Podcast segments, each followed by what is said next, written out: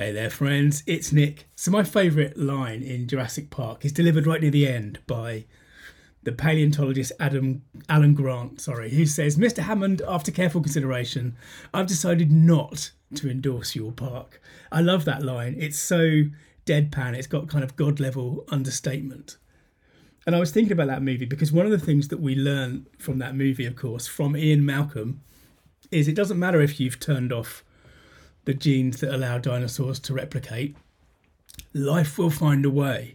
And that's sort of related to what I'm talking about today because yesterday we we heard some of the the effects that stories can have, right, on our you know, the power that stories have over attention and recall and even our perception of reality. But I want to dig dig back a little bit today and just talk about why.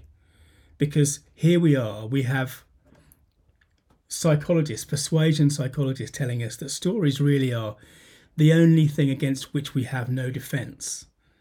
And that's interesting, really, isn't it? Because we should have. we should have a defense. And the fact that we cleave so closely to stories shows that they must have had some kind of evolutionary advantage to us. They must have kept us alive. So I'm going to talk quickly about the three different things and only briefly about three of the reasons why stories may or may not. And of course, we can never know for certain, but why evolutionary psychologists think that, that stories made a difference. And the first I've talked about before in the podcast stories are kind of flight simulators of the mind. You know, even evolutionary psychologists believe that you know they helped us survive and in fact that's obviously if we're talking about evolution that's going to be true of all of these things if you think back a thousand generations to when you're sitting around the campfire it's much safer to listen to your elders talk about hunting buffalo a few times or maybe many times before you try it yourself. People who listen to those stories were more likely to survive. So, stories can really teach us. They can allow us to learn without risk, without risk to ourselves, be it physical or emotional or mental or social or whatever.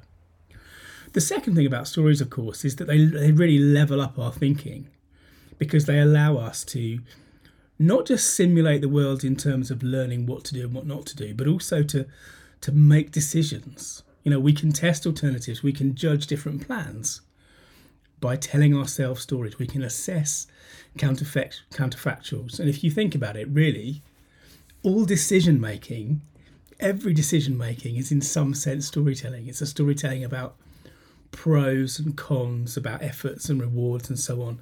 And of course, again, people who test alternatives in life were much more likely to survive, much more likely to survive to pass on their genes. And the last one is the fact that stories create culture.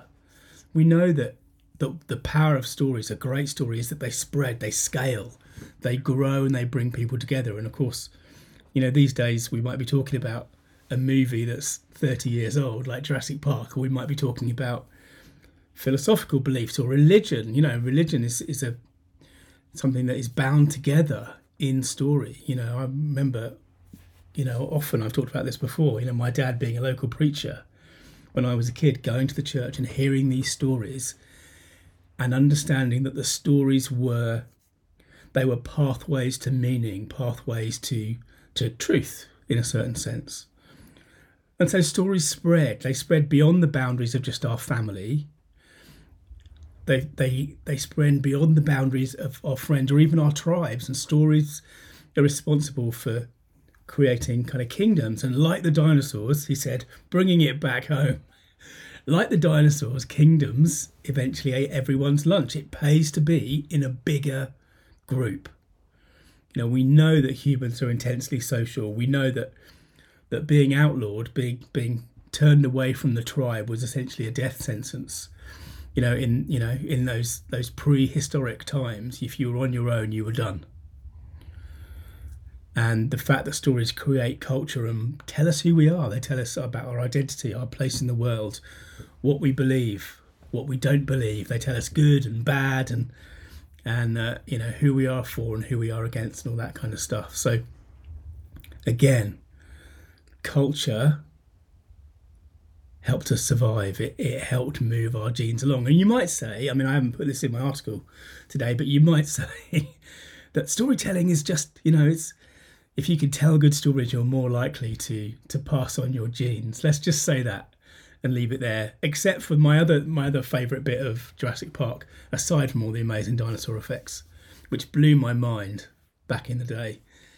Ian Malcolm says at one point, "Ah, okay, God creates dinosaurs, God destroys dinosaurs, God creates man, man destroys God, man creates dinosaurs. And he's like, huh, you know, we're screwed. And then Ellie Sattler replies, well, dinosaurs eat man, man, women inherit the earth.